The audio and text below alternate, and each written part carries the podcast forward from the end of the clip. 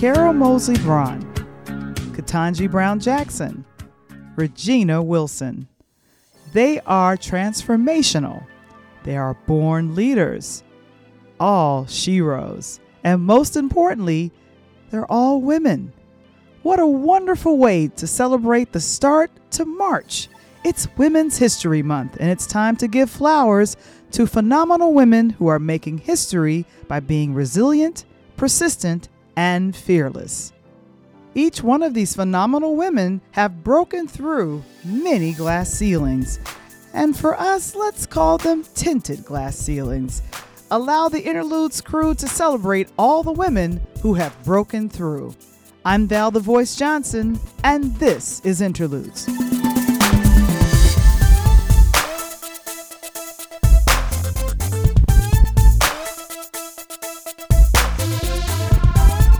Interludes, a Peer Lighthouse production. This episode is brought to you by Interludes Extra presents Find Your Voice on Patreon. Become a friend, a fan, and join our VIP podcasting community today. And now, all the way from the south side of Chicago, give it up for your host, Val the Voice Johnson.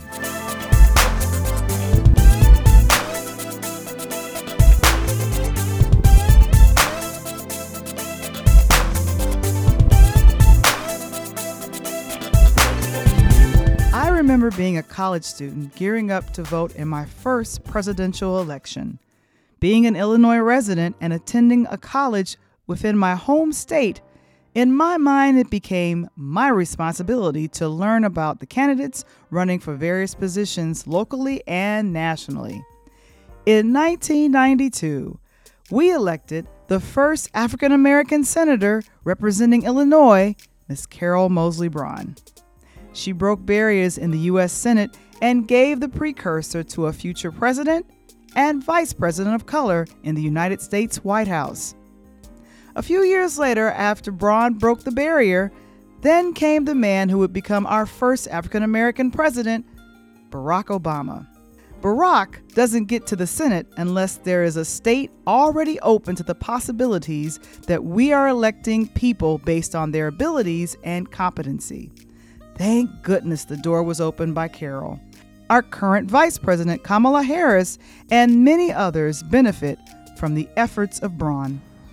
I've also spent the better part of the past decade hearing thousands of cases and writing hundreds of opinions, and in every instance, I have done my level best to stay in my lane and to reach a result that is consistent with my understanding of the law and with the obligation to rule independently without fear or favor.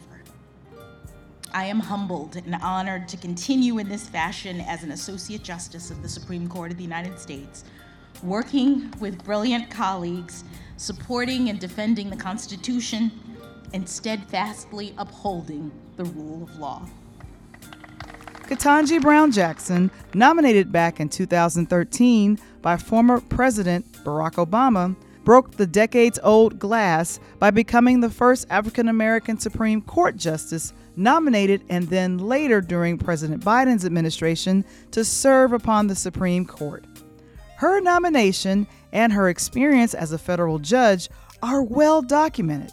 For Brown Jackson, there are a few women that come just before her to make the possibility for a woman of color to serve as a Supreme Court judge. During the time Ketanji was being considered, unfortunately, much political fanfare and pushback came with her nomination. And for the entire existence of the United States Supreme Court, why oh why did it take so long for an African American woman to become a Supreme Court justice? Hopefully, Ketanji's nomination will increase the number of women who are currently serving as judges to be possible future nominees in the Supreme Court. My name is Regina Wilson. I'm a firefighter at in 219 in Brooklyn. Well, I was actually uh, talked into and convinced to become a New York City firefighter. I was working in corporate America and I attended the uh, Black Expo at Jacob Javits Center. And um, at the expo, I was recruited by a bunch of recruiters, and uh, they spoke to me a lot about the job. Uh, they spoke to me a lot about the benefits, but none of those things really rang true to me except when they told me that this job did not have a lot of women or African Americans. So that was more intriguing to me than anything else because uh, the salary, I made more money than them and I had better benefits. So uh, just wanted to figure out why this department that was so great and well known and well respected did not have a large number of African Americans interested as well as women. And then there's my personal friend to the show and trailblazer, Regina Wilson. According to the United Women Firefighters Organization, Regina is the 12th black female firefighter to ever join the New York Fire Department. When Wilson joined the NYC Fire Department back in 1999, she was one of several black candidates and only one woman to become a firefighter in a class of more than 300. Listen to Wilson's recollections of her time as a firefighter and being the only woman of color chosen by the New York Fire Department. What was the cast, uh, catalyst that led you to want to become a firefighter? Well, it wasn't, I was not the one where it's like I had people in my family that did it and and it was something that I desired to do. I never looked at a fire truck and said, "Oh wow, that's great. That's that's a job that I wanted." No, um, I was actually approached and I was recruited. And uh, someone came to me and said, you know, we don't have a lot of women here. It's not a lot of people of color in the department. And so I was curious about that. And I was like, well, why? Because everybody loves firefighters, right? Um, they love what they do. They know they sacrifice a lot to save other people. And it's such a job that's, you know, a, a, a respected job why is it that people of color and women are not flocking to this job? So um, that was the seed that was planted, but it didn't get watered until I started to meet other firefighters. I started to meet other women. I got mentored by women. I got mentored by men firefighter, and I've never been in a in a um, a profession where people told me they wanted me. Like who who can ever say that they went on a job interview and then the people from the job kept trying to train you and help you to get that mm-hmm. job? Nobody. Right. So that was the difference for me that they knew my my presence was important and for me to be there they were going to go out their way to do it and that's how i learned how to love the job so much um, well speaking about that what difficulties did you encounter when entering into the firefighting academy as a black woman? Well, um, when I entered the academy, there were 300 candidates that were there on um, when we first got there. So um, when the 300 of us were in the auditorium, I looked around and I was the only woman there. So, and it was um, seven African Americans total within the whole class of 300. So um, there were a lot of different challenges. Um, I had to deal with a lot of different um, mannerisms that I guess uh, was connected to masculinity that I couldn't understand. A lot of foul language. Um, there was a, a, sexual assault on me. Um, there was um, uh, they tried to um, like um, wean me out. You know, I would have people come in to the academy and target me. Um, I had my ear cut off one time when I was doing a drill. Somebody cut my ear off so I couldn't breathe. Um, I had to deal with claustrophobia because I've never been in a situation where I wasn't totally encapsulated. Right. So I would be in my bathroom crying. I would second guess myself. I didn't know if I could do it. Didn't know if I could be there. But I, I, I had to stand in in that moment and pull from my inner strength and know that I deserve to be there, just like all those other people deserve to be there. And there was nothing different. So, um, unfortunately, um, I graduated, but all 300 didn't graduate. It was only 286 of us. So, therefore, anybody that tells you that a woman can't do this job, you need to look at those other 20 or so that couldn't make it because they were all men. So evidently, it was a whole bunch of men that couldn't do it, but I did. And any woman out there that want the profession, if they put their mind to it, they could do it. Many moons ago, when I first met Regina, I never knew or was quite aware of what she did professionally. One year, she hired me as an event photographer and videographer to cover her induction ceremony into the Vulcan Society, a fraternal organization for first black responders. As many may not be aware of, the Vulcan Society, founded in 1940, long fought for the diversity and inclusion of black firefighters in New York. Here's a clip of Regina reflecting on the first time she was elected to the executive board for the Vulcan Society. And speaking mm-hmm. of the Vulcan Society, and I'm very happy to, to know that I was I was there to witness it. You served for three years as the first female president of the Vulcan Society. Uh, and what changes, if any, have you witnessed in the number of Black women entering into the fire departments and other areas of public service? Well, I know for me, um, uh, being the becoming the president from the Vulcan Society was a full circle moment for me, and um, I've always was happy with the opportunity to serve and to give back. But being able to be in the position of running the organization itself was surreal for me, and I actually served for four years, um, not three, because um, I worked for those whole four years. So I don't want to give anything back. and I also became the president of the United Women Firefighters Association, and I was the president for that organization for four years too. So I've been able to give back to those organizations that gave so much. So when I came on the job, I was the first African American woman to be hired in the FDNY in 15 years. So the original women came on in 82 and so I, I was the first woman hired since the original women that got hired in the early 80s. And, and I think our numbers are about 120 now. We finally reached 1% out of the job's 154 year history. So, I mean, it's horrible, but at least we reached 1%.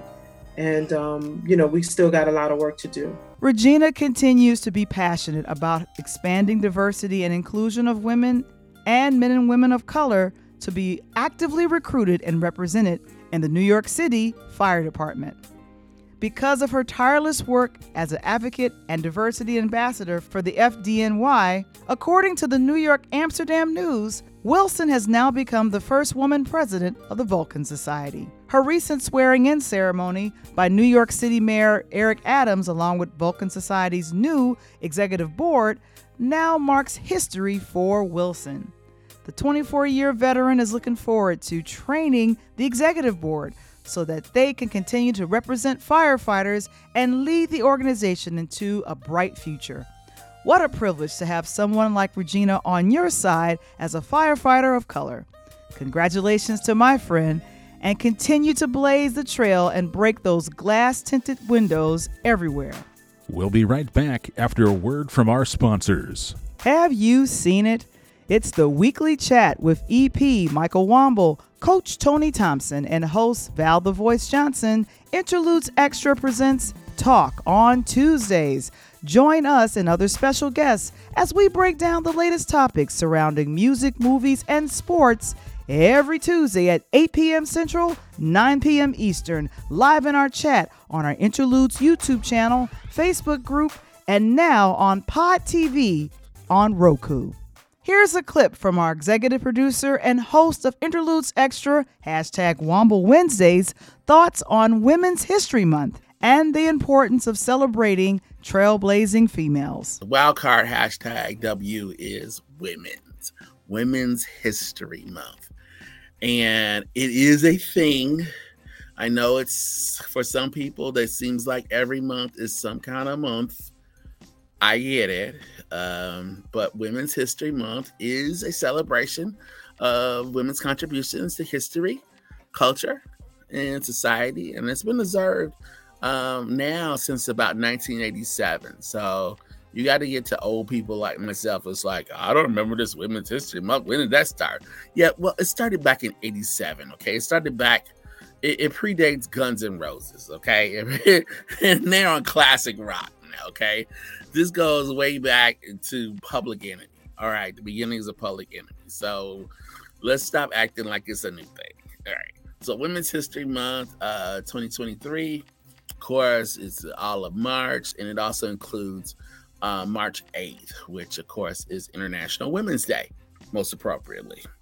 So a lot of times you'll hear a bunch of stuff about people like uh, Susan B. Anthony, who I always find to be questionable because uh, she was not cool with the blacks, uh, as well as like Abigail Adams, who was pretty radical as a first lady to John Adams, wrote some interesting letters that often get studied in schools, in English classes. You got people like Harriet Tubman, Sojourner Truth, Rosa Parks that comes in. Um, jokingly, when I have classrooms at times, I'll decorate my classroom.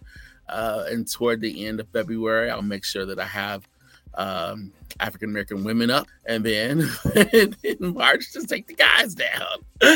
Ready for Women's History Month.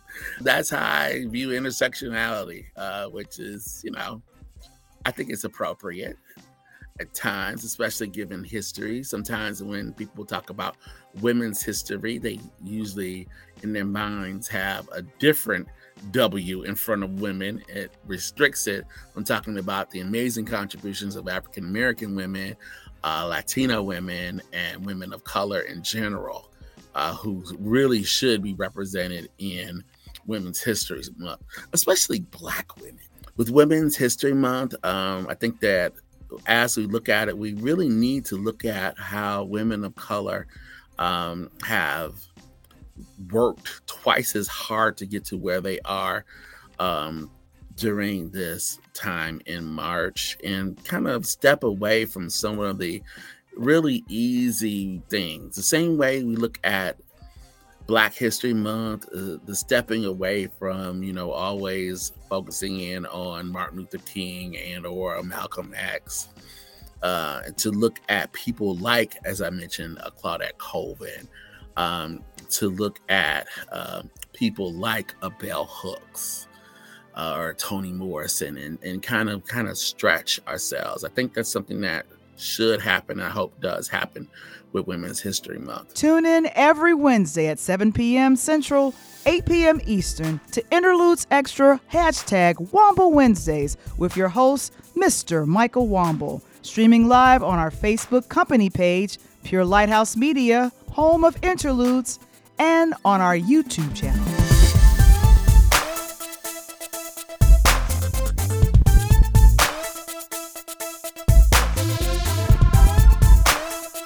Interludes. Original concept by Valerie Johnson. Written by Michael Wamble. Produced by Michael Wamble and Valerie Johnson. Original intro and outro music produced by Kendall Nesbitt. Interludes. A Pier Lighthouse production. This episode is brought to you by Interludes Extra presents Find Your Voice on Patreon.